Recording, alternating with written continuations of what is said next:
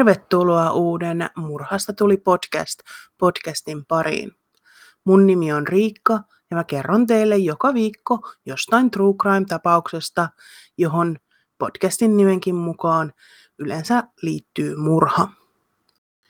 Tällä viikolla mennään tosi mielenkiintoiseen tapaukseen. Musta tuntuu, että mä aloitan nämä kaikki introt tälläin, mutta mä yleensä valitten sellaisia tapauksia, jotka on mun mielestä mielenkiintoisia. Mutta siinä mielessä tosi mielenkiintoinen tapaus, että mä en ollut kuullut tästä aikaisemmin ja ilmeisesti moni muukaan ei ole. Tämä tapaus, kun se tapahtui, oli niin raaka, että edes lehdet ei suostunut tästä hirveästi kirjoittamaan, varsinkaan yksityiskohdista. Niinpä tällä kertaa sisältövaroitukset kannattaa ottaa ihan tosissaan, ja niitä on pitkä liuta. Tähän liittyy sisältövaroituksina seksuaalista väkivaltaa, parisuhdeväkivaltaa, eläimiin kohdistuvaa väkivaltaa, lapsiin kohdistuvaa väkivaltaa ja todella todella raakaa väkivaltaa. Nämä kannattaa oikeasti ottaa ihan tosissaan. Jos tällaiset aiheet ahdistaa sua, niin tämä jakso ei välttämättä ole sulle. Mutta sen pidemmittä puheitta mennään jakson pariin. Tänään mennään ihan uuteen maanosaan, jossa tämä podi ei olekaan vielä vierailut, nimittäin Australiaan. Törmäsin tähän tapaukseen ihan sattumalta Facebookissa True Crimeen liittymättömässä ryhmässä, ja tapaus alkoi kiinnostaa niin paljon, että päädyin sukeltamaan suoraan syvään päätyyn. Tämä tapaus on tosiaan äärimmäisen raaka, ja niin kuin jo varoitinkin alussa, tässä tulee olemaan todella paljon kuvailtua väkivaltaa ja yksityiskohtia murhasta. Lisäksi tosiaan eläimiin ja lapsiin kohdistuvaa väkivaltaa, mutta varoitan näistä vielä ennen kuin isken niitä suoraan teidän kuunneltavaksi. Mutta mennään nyt siis Catherine Knightin elämään. Aberdeen on pieni, vajaan 2000 ihmisen kaupunki New South Walesin osavaltiossa Australiassa. Se oli erityisen tunnettu teurastamoteollisuudesta. Viimeinen teurastamo kuitenkin suljettiin vuonna 1999. Yksi neljäsosaa kaupungin asukkaista työskenteli tuolloin teurastamossa ja menetti näin työpaikkansa. Catherinein äiti oli nainen nimeltä Barbara Rogan. Hän oli naimisissa Jack Roganin kanssa. Barbaralla ja Jackilla oli neljä poikaa jo ennen Catherinein syntymää. Barbara kuitenkin aloitti suhteen Jackin työkaverin Ken Knightin kanssa. Pienessä kaupungissa huhut ja ilkeät puheet eivät jättäneet Barbaraa rauhaan, joten hän ja Ken päättivät muuttaa lähes 400 kilometrin päähän Moreen kaupunkiin. Täällä heitä odottaisi uusi alku perheenä ilman ilkeitä juoruja siitä, miten suhde oli saanut alkunsa. Kaksi Barbaran pojista hänen edellisen aviomiehensä Jackin kanssa jäivät asumaan isänsä luoksi Aberdeeniin ja kaksi muuttivat tätinsä luoksi Sydneyhin. Barbaran juuret olivat tuolla Moreen kaupungissa, missä hänen iso iso äitinsä oli tavannut miehensä. Barbaran isoisoäiti oli Australian alkuperäisasukas ja isoisoisä oli irlantilainen maahanmuuttaja. Barbara oli erittäin ylpeä näistä ab-originaalijuuristaan ja identifioi itsensäkin ab-originaaliksi, vaikka tätä pidettiin muuten perhesalaisuutena vallitsevan rasismin vuoksi. Ken ja Barbara saivat yhteensä neljä lasta, joista Catherine ja tämän kaksoissisko Joy syntyivät vuonna 1955. Vuonna 1959 Barbaran entinen aviomies Jack Rogan kuoli ja heidän kaksi vanhinta poikaansa, jotka olivat jääneet isänsä luokse asumaan, muuttivat nyt Barbaran ja Kenin luokse. Elämä uusioperheessä ei ollut helppoa. Ken Knight oli erittäin väkivaltainen alkoholisoitunut mies. Hän saattoi raiskata Barbaran jopa kymmenen kertaa päivässä. Barbara kertoi pienille tyttärilleen intiimejä seikkoja heidän seksielämästään ja kuinka paljon hän vihasi seksiä ja miehiä. Lapset eivät myöskään säilyneet seksuaaliselta väkivallalta. Catherinein mukaan häntä käytettiin seksuaalisesti hyväksi perheenjäsenten puolesta aina siihen asti, kun hän oli 11-vuotias. Hän kuitenkin vannoi, ettei kyseessä ollut hänen isänsä, vaan velipuolensa. Vuonna 1969 Catherinein ainoa sukulainen, jonka kanssa tämä oli oikeasti läheinen kaksoissisarensa lisäksi, setä Oscar tappoi itsensä. Tämä oli järkyttävä menetys nuorelle Catherineille. Samana vuonna perhe muutti myös takaisin tänne Aberdeenin kaupunkiin ja Catherine aloitti koulun siellä. Sen aikaiset koulutoverit kuvailevat Catherinea erakoksi ja kiusaajaksi. Hän oli isokokoinen ja tykkäsi kiusata itseään pienempiä lapsia. Hän pahoinpiteli ainakin yhden pojan jonkinnäköisellä aseella ja kävi myös yhden opettajan kimppuun vahingoittaen tätä. Tälle täytenä vastakohtana Catherine osasi myös olla erittäin kiltti ja tunnollinen oppilas ja sai usein erilaisia palkintoja hyvästä käytöksestä. Nämä väkivaltaiset tavat tulivat pintaan, kun Catherine raivostui, ja nämä raivopuuskat olivat todella voimakkaita. Ollessaan 15-vuotias Catherine lopetti koulun kesken. Tuossa vaiheessa hän ei osannut kirjoittaa tai lukea ollenkaan. Tämä ei kuitenkaan ollut mitenkään erikoista, sillä monet Aberdeenin nuoret pitivät koulua vain tällaisena väliaikaisena etappina sille, että voisivat myöhemmin työskennellä paikallisessa teurastamossa. Työteurastamolla olikin Catherinein omien sanojen mukaan hänen unelmiensa työ. Odotukset eivät siis olleet kovin korkealla. Tänne teurastamolle oli jonkinnäköinen pääsykoe ja ainakaan ensimmäisellä kerralla Catherine ei päässyt siitä läpi. Sillä välin hän työskenteli paikallisessa vaatetehtaassa. Noin vuotta myöhemmin, Catherine ollessa 16-vuotias, Catherine viimein pääsi läpi tästä teurastamon pääsykokeesta ja hänet palkattiin tehtaaseen töihin. Hänen ensimmäinen tehtävänsä oli työskennellä sisäelinten parissa. Catherinein kanssa työskennelleet ovat kertoneet, että nuori tyttö tykkäsi omien töidensä lisäksi katsella, kun teurastajat viilsivät sijoilta kaulan auki ja valuttivat näiden verta. Tätä pidettiin ensin myönteisenä merkkinä siitä, miten tyttö halusi oppia ja oli kiinnostunut alasta, mutta Catherine vaikutti olevan täysin fiksaantunut tähän näkyyn. Tyttö eteni urallaan teurastamossa nopeasti ja pian hän pääsi työskentelemään osastolle, missä lihat irrotettiin luusta ja luista kerättiin muun muassa luuydintä. Tästä hyvästä Catherine sai myös itselleen ikiomat teurastusveitset, jotka olivat hänen arvokkain omaisuutensa. Teiniässä usein seinille ilmestyy kuvia lempibändeistä tai näyttelijöistä, mutta ei nuoren Catherinein. Hän päätti ripustaa huoneensa seinälle nämä juuri saamansa teurastusveitset suoraan sänkynsä yläpuolelle. Hän kertoi syyksi tälle sen, että ne olivat mukavan lähellä, jos niitä joskus tarvitsisi. Nämä veitset roikkuivat aina hänen sänkynsä yläpuolella siihen asti, kunnes hänet vangittiin rikoksista, joista tässä jaksossa puhumme hieman myöhemmin.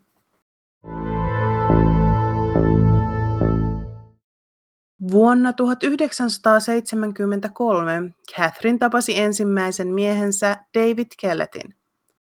David työskenteli samassa teurastamassa Catherinein kanssa ja oli Catherinein veljen hyvä ystävä.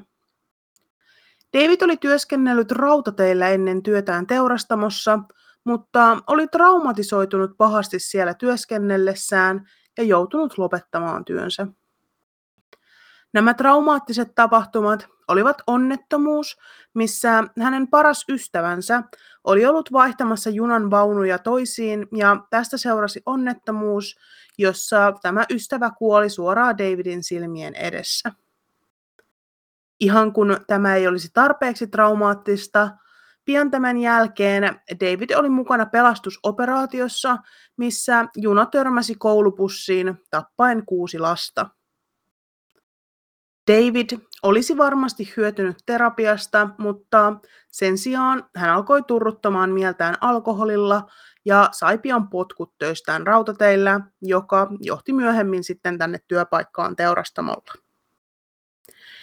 Catherine ja David olivat aika hurja pari. David joutui usein tappeluihin ollessaan humalassa ja Catherine tuli miehen vierelle ja auttoi tätä hakkaamaan kenet nyt milloinkin. Catherine tunnettiinkin kaupungissa naisena, jolle ei kannattanut ryppyillä, sillä silloin nyrkit alkaisivat heilumaan. Vuonna 1974 pari meni naimisiin. Catherinein äiti Barbara kertoi Davidille ennen häitä, että Davidin tulisi olla varovainen tai Catherine vielä tappaisi tämän. Jos mies edes katsoisi naista hieman väärin tai tekisi jonkun väärän liikkeen, niin tämä olisi tuhoon tuomittu. Ja jos mies edes ajattelisi pettävänsä Catherinea, tämä ihan varmasti tappaisi miehen. Avioliitto alkoikin mukavasti heti hääyönä. Catherine oli kuullut äidiltään, että äiti Barbara oli harrastanut seksiä viisi kertaa hääyönään. Kun David kuitenkin oli sammunut suuressa humalatilassa jo kolmen erillisen seksikerran jälkeen saman yön aikana, oli Catherine tästä suuttunut niin, että alkoi kuristaa Davidia. David kuitenkin heräsi kesken tämän kuristuksen ja sai naisen lopettamaan. Tämä ei kuitenkaan ollut tarpeeksi punainen lippu Davidille, vaan pari jatkoi kuin mitään ei olisi ikinä tapahtunutkaan. Hääyön jälkeen ei suhde kuitenkaan ollut ruusuilla tanssimista, kuten saattaa olettaa. Avioliitto oli täynnä väkivaltaa. Haluan tässä korostaa sitä, että Catherine oli kasvanut äärimmäisen väkivallan keskellä ja se oli hänellä ihan arkipäivää. Lapset olivat ihan pienestä asti siedättyneet sille, että heidän isänsä Ken hakkasi ja raiskasi Barbaraa päivittäin. Tilanne oli niin paha, että Barbaran mustat silmät olivat enemmänkin sääntö kuin poikkeus. Isäken myös teki tämän kaiken, raiskaukset mukaan lukien, lasten silmien edessä.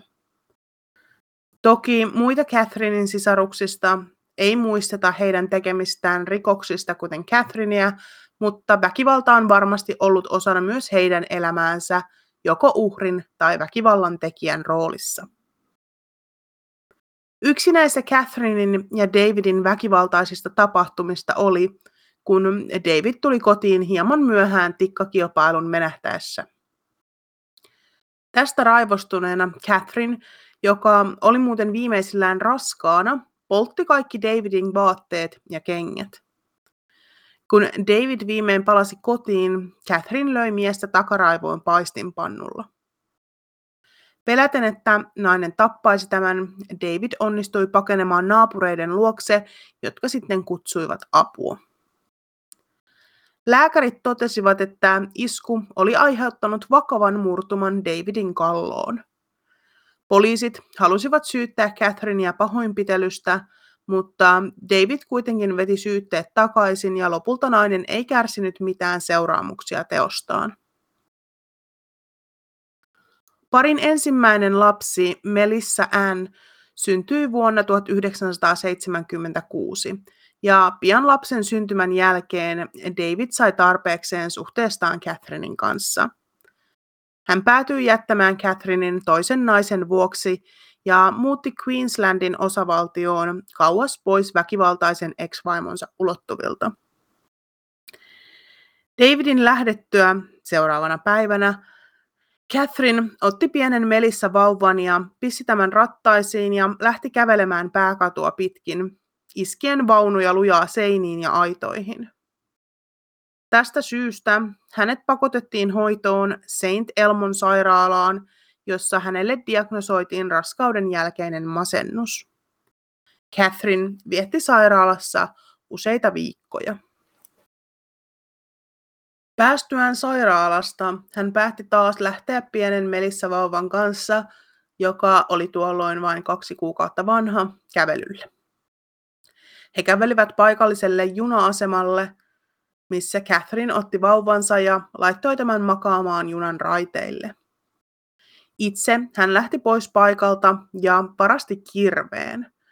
Kirveen kanssa hän suuntasi sitten kaupunkiin ja uhkasi tappaa useita vastaantulijoita. Paikallinen kulkuri, jota kutsutaan vanhaksi Tediksi, oli raiteiden luona etsimässä jonkinnäköisiä tarvikkeita ja ruokaa, kun huomasi pienen vauvan raiteilla. Hän pelasti pienen Melissan vain muutamia minuutteja ennen kuin juna ajoi juuri siitä kohdasta yli, missä vauva oli ollut makaamassa. Catherine vietiin takaisin tänne St. Elmon sairaalaan, mutta hän kirjasi itsensä ulos jo seuraavana päivänä. On vaikea ymmärtää, miten tämä kaikki on sallittu. Nainen selvästi oli vaarana itselleen sekä etenkin muille. Vaikka tämä kaikki tapahtui 1970-luvulla, luulisi kuitenkin, että tämä on ollut myös erittäin vakavaa käytöstä ja tuolloin. Tutkin hieman Australian lakeja tuolta ajalta, ja jo tuolloin oli mahdollista pakottaa potilas pidempiaikaiseen hoitoon. Laki oli kuitenkin erittäin tulkittavissa oleva. Sen mukaan vaadittiin kahden terveysalan ammattilaisen toteamus seitsemän päivän sisällä hoitoon pakottamisesta. Toki myös yhden ammattilaisen toteamus riitti erityistapauksissa tai kiireellisissä tapauksissa. Tässä dokumentissa piti todeta, että potilas oli mielenvikainen. Tämä sana siis heittomerkeissä. Englanniksi termi oli mentally defective – jota oli hieman vaikea kääntää suomeksi ja lisäksi termistö on vanhentunut, siksi käytän siis sanaa mielenvikainen. Näissä tapauksissa potilas voitiin määrätä pakkohoitoon 30 päiväksi, jossa määräyksen allekirjoitti lisäksi vielä tuomari, ja potilas voitiin pitää uusien määräyksien tuella yhteensä kuusi kuukautta. Tästä voidaan päätellä, että olisi ollut mahdollista pakottaa Catherine hoitoon uudestaan, eikä päästää tätä kirjaamaan itseään ulos sairaalasta. Catherinein teot kuitenkin olivat tällä kertaa paljon vakavammat kuin ensimmäisellä kerralla. Eivätkä nämä hurjat teot suinkaan jääneet tähän. Vain kaksi päivää sen jälkeen, kun Catherine kirjasi itsensä ulos sairaalasta, hän hyökkäsi naisen kimppuun viiltäen tämän kasvoja veitsellä ja vaatien, että nainen ajaisi hänet Queenslandiin etsimään Davidia. Nainen lähti ajamaan Catherine kyydissään, mutta onnistui pakenemaan bensa-asemalla. Hän hälytti paikalle poliisit, mutta poliisien tultua paikalle Catherine oli ottanut nuoren pojan panttivangikseen ja uhkasi tappaa tämän veitsellä. Poliisi onnistui saamaan veitsen pois Catherineiltä käyttäen apunaan harjan varsia. Tästä johtuen Catherine jälleen kerran passitettiin sairaalaan, tällä kertaa Morisetin psykiatriseen sairaalaan. Hän kertoi sairaalassa ollessaan, että hänen suunnitelmissaan oli tappaa mekaanikko, joka oli korjannut Davidin auton ja näin ollen mahdollistanut Davidin lähdön pois heidän kodistaan. Lisäksi hän sanoi haluavansa ajaa Queenslandiin tappamaan David ja myös Davidin äiti. Poliisi ilmoitti Davidille tapahtumista ja tämä jätti uuden naisystävänsä, muutti takaisin Aberdeenin äitinsä kanssa ja jostain syystä halusi olla Catherinein tukena näinä vaikeina aikoina. Catherine ei ollut hoidettavana kuin noin kuukauden, kunnes hänet vapautettiin Davidin ja tämän äidin huostaan. He muuttivat pian Ipswichin kaupunkiin Brisbanein lähelle, missä Catherine sai työn Dinmoren teurastamolta. David ja Catherine jatkoivat avioliittoaan ja saivatkin toisen tyttären Natasha Marine vuonna 1980. Ehkä kaikkien yllätykseksi Catherine päätyi jättämään Davidin vuonna 1984 ja muuttamaan takaisin tänne Aberdeeniin, jossa hän palasi vanhaan työn ahjoonsa teurastamolle. Catherine kuitenkin satutti selkänsä työn ohessa vuonna 1985 ja joutui tämän jälkeen jäämään sairaseläkkeelle. Vuonna 1986 Catherine tapasi seuraavan miehensä David Saundersin. Jotta erotetaan Davidit toisistaan, niin käytän jatkossa nimiä David K., kun puhutaan Catherinein ensimmäisestä aviomiehestä, ja David S., kun puhutaan tästä uudesta Davidistä. David S. oli 38-vuotias kaivostyöntekijä. Tapailtuaan muutaman kuukauden pari päätti muuttaa yhteen. David S. muutti Catherinin ja tämän tyttärien luokse. Hän kuitenkin piti vanhan asuntonsa, joka tietenkin harmitti Catherineä. Tämä oli kuitenkin aika fiksu temppu mieheltä, koska Catherine usein raivostui mustasukkaisuuksissaan ja heitti miehen ulos kodistaan. David Ash palasi aina omaan asuntoonsa, johon Catherine sitten meni perässä anellen anteeksi pyyntöä ja pyysi miestä muuttamaan takaisin luokseen, jonka mies usein myös teki.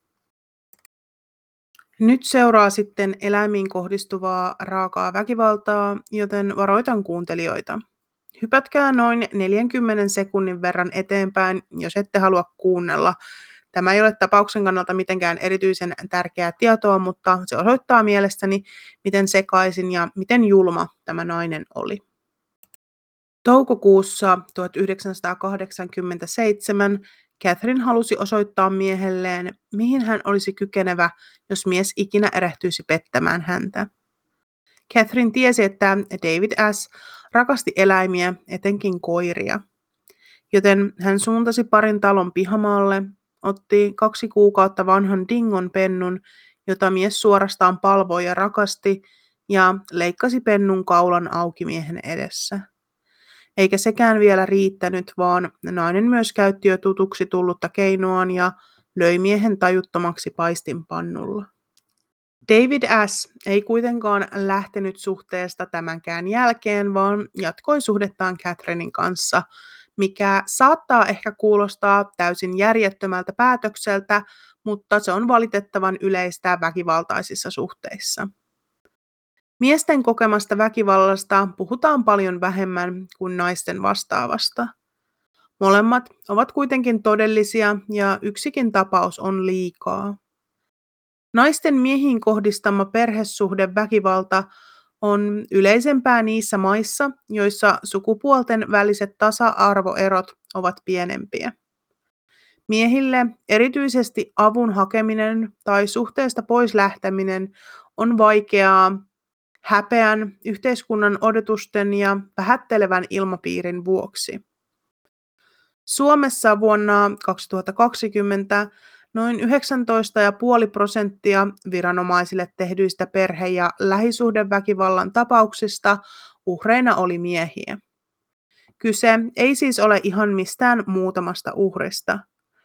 On tärkeää tuoda esille myös miesten kokemaa parisuhdeväkivaltaa, jotta siihen liittyvät stigmat voitaisiin minimoida ja näin kannustaa uhreja tulemaan esille enemmän. Palataan kuitenkin takaisin Australiaan. David S. jäi siis suhteeseen Catherinein kanssa. Seuraavana kesänä, eli vuonna 1988, Catherine synnytti parin yhteisen lapsen Sarahin. Pari päätyi ostamaan talon yhdessä, jonka Catherine sisusti kauttaaltaan eläinten nahoilla, pääkalloilla, sarvilla, ruosteisilla pyydyksillä, nahkavaatteilla, macheteilla ja talikoilla. Talossa ei ollut paikkaa, mikä ei olisi ollut vuorattu näillä esineillä. Jopa kattoa peitti erilaiset aseet ja eläinten jäännökset. Laitan tästä kuvan Instagramiin. Viimeinen niiti Davidille oli kuitenkin riita, joka äityi siihen pisteeseen, että Catherine löi miestä kasvoihin silitysraudalla, jonka jälkeen nainen tarttui saksiin ja puukotti miestä vatsan alueelle. Mies muutti takaisin omaan asuntoonsa. Kun hän myöhemmin palasi parin yhteiseen kotiin Aberdeeniin, oli Catherine leikellyt kaikki miehen vaatteet saksilla palasiksi. Peläten henkensä puolesta mies päätyi ottamaan vapaata töistä ja piiloutui vaimoltaan. Kukaan miehen läheisistä ei suostunut kertomaan Catherinelle, missä mies oli. Eikä nainen yrityksistä huolimatta onnistunut löytämään tätä. David S. palasi takaisin myöhemmin vain tavatakseen parin tytärtä Sarahia. Tämän tehdessään mies sai tietää, että Catherine oli mennyt poliisin puheille ja jotenkin onnistunut vakuuttamaan heidät, että David oli se väkivaltainen osapuoli heidän avioliitossaan ja olikin hakenut lähestymiskieltoa tätä kohtaan, mikä olikin myönnetty. 1990-luvun alussa Catherineillä oli suhde John Chillingworth-nimisen miehen kanssa. John oli myös töissä Aberdeenin teurastamolla. Catherine ja Chillingworth saivat yhteisen pojan vuonna 1991, jonka he nimesivät Erikiksi. Tästä suhteesta ei ole raportoituja väkivaltaisuuksia, mutta uskaltaisin väittää, että myös tämä suhde piti niitä sisällään. Suhde kuitenkin päättyi kolme vuotta sen alkamisen jälkeen, kun Chillingworth sai tietää, että Catherineilla oli suhde hänen selkänsä takana. Tämä mies oli John Price. John Price oli Catherinein tapaa syntynyt vuonna 1955. Hänellä oli kolme lasta edellisestä avioliitosta, joka oli päättynyt vuonna 1988. Hän oli edelleen hyvissä väleissä ex-vaimonsa kanssa ja he olivat naisen mukaan parhaita ystäviä. Hänellä ei ollut mitään huonoa sanottavaa Johnista, kuten ei kenelläkään muullakaan. Johnia kuvaltiin aivan mahtavaksi tyypiksi. Johnin lapsista kaksi vanhinta asuivat hänen luonaan ja nuorin asui ex-vaimon luona. Kun hän alkoi tapailla Catherinea, meni parilla todella hyvin. John oli tietoinen Catherinein menneisyydestä ja tämän väkivaltaisuudesta, mutta sitä ei ollut heidän suhteessaan vielä tuohon aikaan. Niinpä vuonna 1995 Catherine muutti miehen ja tämän lasten luokse. Catherine halusi mennä naimisiin Johnin kanssa, mutta mies ei suostunut tähän. Viimein Catherine näytti kunnolla ilkeytensä ja väkivaltaisuutensa ja se alkoi hiertää parin välejä. Yhden avioliittoa koskevan riidan päätteeksi vuonna 1998 Catherine kuvasi videokameralla ensiapupaketteja, joita John oli ottanut työpaikaltaan kaivoksista. Hän lähetti tämän videon Johnin työnantajalle, jonka johdosta John sai potkut työpaikaltaan. John oli ollut tuolloin samassa työpaikassa aina 17 vuotta. Nämä kyseiset ensiapupaketit olivat ylittäneet päiväyksen ja ne oli heitetty roskiin, josta John oli ne sitten käynyt hakemassa. Niiden arvo oli kutakuinkin 20 dollaria. Työpaikka kuitenkin piti tätä varkautena, vaikka ei se sitä oikeastaan ollut. Ainakaan minun mielestäni. John raivostui Catherineille, koska tämä oli hankkinut hänelle potkut ja vaati naista poistumaan talostaan. Catherine lähti haavojaan nuollen pois, mutta jo parin kuukauden kuluttua hänen onnistui vakuuttaa John siitä, että heidän tulisi palata yhteen. Ja jälleen kerran John suostui. Hän ei kuitenkaan suostunut siihen, että Catherine muuttaisi pysyvästi takaisin hänen luokseen. Parin riidat jatkuivat edelleen ja John eristäytyi paljon ystävistään ja läheisistään, jotka eivät halunneet olla miehen kanssa missään tekemisissä, jos tämä oli edelleen suhteessa Catherinein kanssa. Oli ihan yleisesti tiedossa, miten väkivaltainen ja aggressiivinen nainen oli Johnia kohtaan. Helmikuussa vuonna 2000 Catherine pahoinpiteli Johnia jatkuvasti ja nämä pahoinpitelyt kulminoituivat siihen, että Catherine päätyi puukottamaan miestään rintaan. Jälleen kerran, haluamatta kuulostaa itseäni toistelevalta, John heitti Catherinein ulos kodistaan. Catherine ei siis virallisesti asunut siellä, mutta vietti ilmeisesti paljon aikaa Johnin luona. 29. päivä helmikuuta, eli karkauspäivänä, John pistäytyi paikallisella oikeustalolla hakemassa virallista lähestymiskieltoa Catherineille ennen kuin meni töihin. Hänelle kuitenkin kerrottiin, että lähestymiskieltoon menisi semmoinen kolmisen viikkoa. Töissä hän kertoi avoimesti työtovereilleen, mitä oli meneillä, ja sanoi, että jos hän ei tulisi seuraavana päivänä töihin tai hänestä ei kuuluisi mitään, olisi Catherine tappanut tämän. Työtoverit yrittivät saada Johnia olemaan menemästä kotiinsa tuona iltana, mutta John sanoi pelkäävänsä, että jos hän ei menisi kotiin, Catherine saattaisi tehdä jotain hänen lapsilleen. Työpäivänsä päätteeksi John meni kuitenkin siis sitten kotiin. Catherine ei ollut siellä, mutta eivät myöskään Johnin lapset. Catherine oli lähettänyt lapset yökylään kavereidensa luokse. John vietti illan naapureidensa luona ja palasi kotiin noin kello 11 illalla ja painui nukkumaan. Catherine palasi kotiin hieman tätä myöhemmin.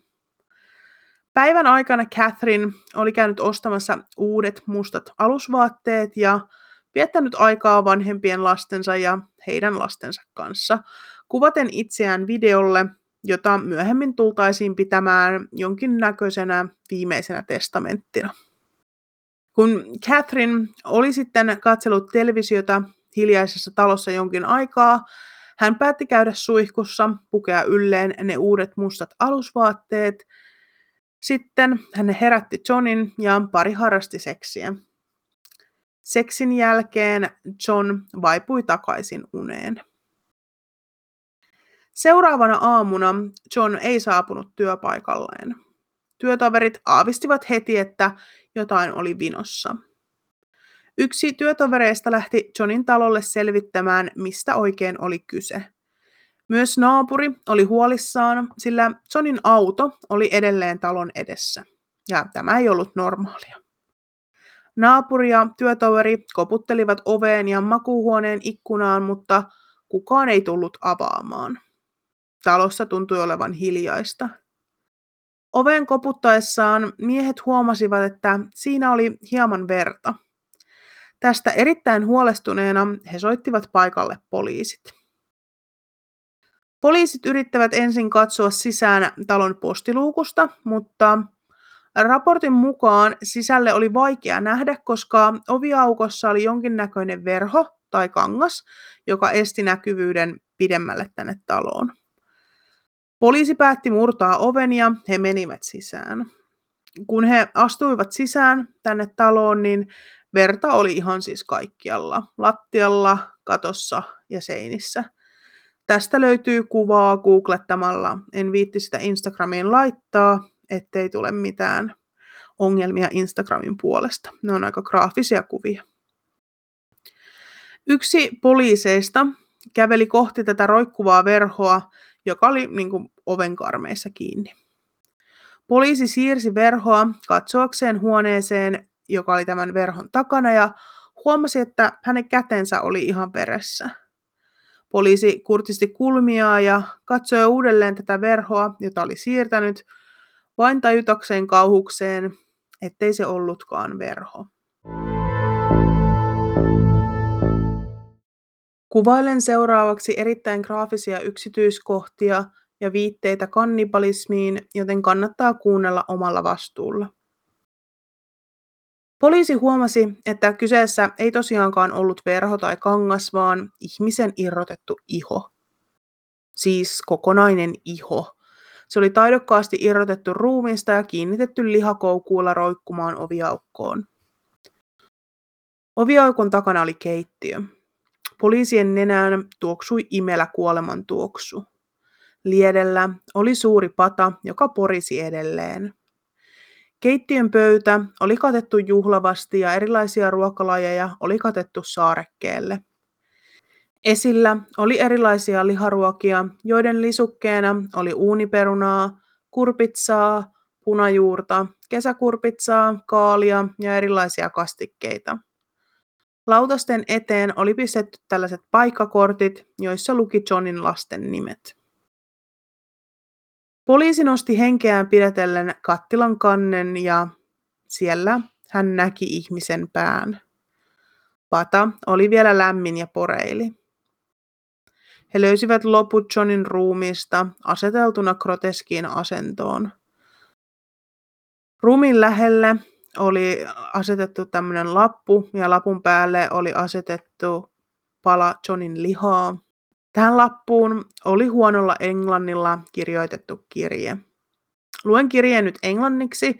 Pahimmat virheet olen siitä korjannut, joten saatte siitä selvää. Time got you back, Jonathan, for raping my daughter. You to beg for Ross, for little John. Now play with John's little dick, John Price. Beck ja Little John olivat siis John Pricein lapsia. Myöhemmässä tutkimuksessa todettiin, ettei tämän lapun väittämät ollut mitenkään todellisia, ja John Price ei ollut ikinä tehnyt mitään Catherinein lapsille tai omilleen. Poliisit siirtyivät sitten tutkimaan muuta taloa, ja talon makuuhuoneesta he löysivät Catherinen kuorsaamasta. Hänen vierellään oli tyhjä purkki lääkkeitä, joita nainen oli ilmeisesti syönyt. Hänet kiiretettiin sairaalaan, jossa herätessään nainen väitti, ettei muistanut mitään edellisen yön ja aamun tapahtumista. Johnin ruumiin avauksessa selvisi, että miestä oli puukutettu ainakin 37 kertaa sekä etu- että takapuolelle kehoa. Monet puukotuksista olivat osuneet elintärkeisiin elimiin. Verijälistä päätellen hyökkäys oli alkanut makuuhuoneesta ja John oli herännyt siihen, että Catherine puukotti häntä. Mies oli yrittänyt paeta talosta, mutta Catherine jahtasi miestä ovelle asti. Mies oli ilmeisesti saanut ulkooven auki ja päässyt hieman ulos asti, mutta oli joko lyyhistynyt takaisin sisälle päin tai Catherine oli raahannut hänet sinne. Lopulta John oli vuotanut kuiviin juurikin tässä eteisaulassa. Aamun aikana Catherine oli irrottanut Johnin ihon ja sitten kirjaimellisesti alkanut fileroimaan ruumista, lopulta irrottaen täältä myös pään. Hän oli sitten alkanut valmistaa miehen eri osista ruokaa, jotka nyt olivat tarjottimella odottamassa Johnin lapsia. Iho oli niin taitavasti irrotettu, että ruumishuoneella se pystyttiin kiinnittämään takaisin ruumiiseen, ja tämä oli osoitus Catherine taidokkaasta veitsen käytöstä ja työstä teurastajana. Poliisit saivat selville, että nainen oli aamun aikana myös poistunut kodistaan ja ajanut toiseen kaupunkiin nostamaan Johnin pankkikortilta tämän tililtä tuhat dollaria rahaa. Catherine pidätettiin hänen herätessään sairaalasta. Hän yritti aluksi myöntää syyllisyytensä kuoleman tuottamukseen, mutta se hylättiin. Kun häntä syytettiin John Pricein murhasta, vastasi Catherine olevansa syytön. Oikeudenkäynti pääsi viimein alkamaan lokakuussa vuonna 2001. Monet valamiehet saivat mahdollisuuden kieltäytyä osallistumasta oikeudenkäyntiin rikoksen brutaalisuudesta ja todistusaineiston graafisuuden vuoksi. Kun valamiehistö viimein saatiin kokoon, Catherinin lakimies halusi keskustella tuomarin kanssa. Catherine Knight halusikin nyt muuttaa vastauksensa syytteeseen ja myönsi nyt olevansa syyllinen Johnin murhaan. Tämä oli suuri helpotus valamiehistölle ja myös Johnin läheisille, koska nyt pitkää oikeudenkäyntiä ei tarvinnut käydä. Tuomari oli kuitenkin huolissaan, koska uskoi Catherinin yrittävän myöhemmin väittää, että ei ollut täysissä järjessään myöntäessään rikoksen. Tuomari määräsikin naiselle mielentilatutkimuksen. Vaikka mielenterveyden ammattilaiset olivat sitä mieltä, Catherine oli rikoksen aikaan dissosioinut ja kärsi jonkinlaisesta hetkellisestä muistin menetyksestä, olivat he kuitenkin yhtä mieltä siitä, että hän oli rikoksen aikaan syyntakeinen. Lisäksi kaksi psykiatria diagnosoi Catherineille epävakaan persoonallisuushäiriön. Catherinein veli antoi todistuksen, jonka mukaan Catherine olisi kertonut hänelle, että aikoi tappaa Johnin ja pääsisi siitä kuin koira veräjästä esittämällä olevansa hullu.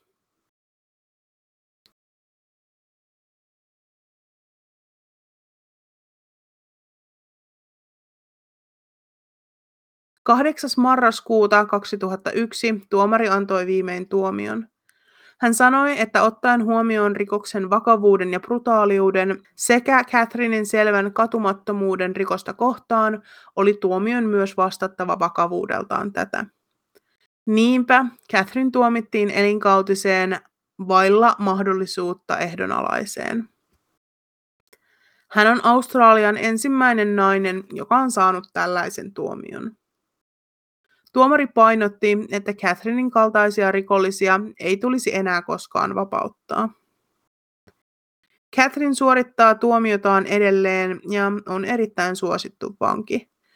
Häntä kutsutaan lempinimellä Nana ja hänet tunnetaan vankilassa sovittelijana ja paikan pomona.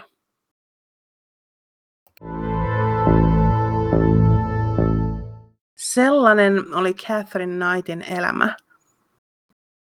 Mä en tästä osaa hirveästi spekuloida sen enempää. Tämä on aika selkeä tapaus. Mä oon aika puhki tämän jakson tekemisen jälkeen. Tämä oli tosi raju ja rankka ja mä en vieläkään käsitä, että mä en ollut kuullut tästä aikaisemmin.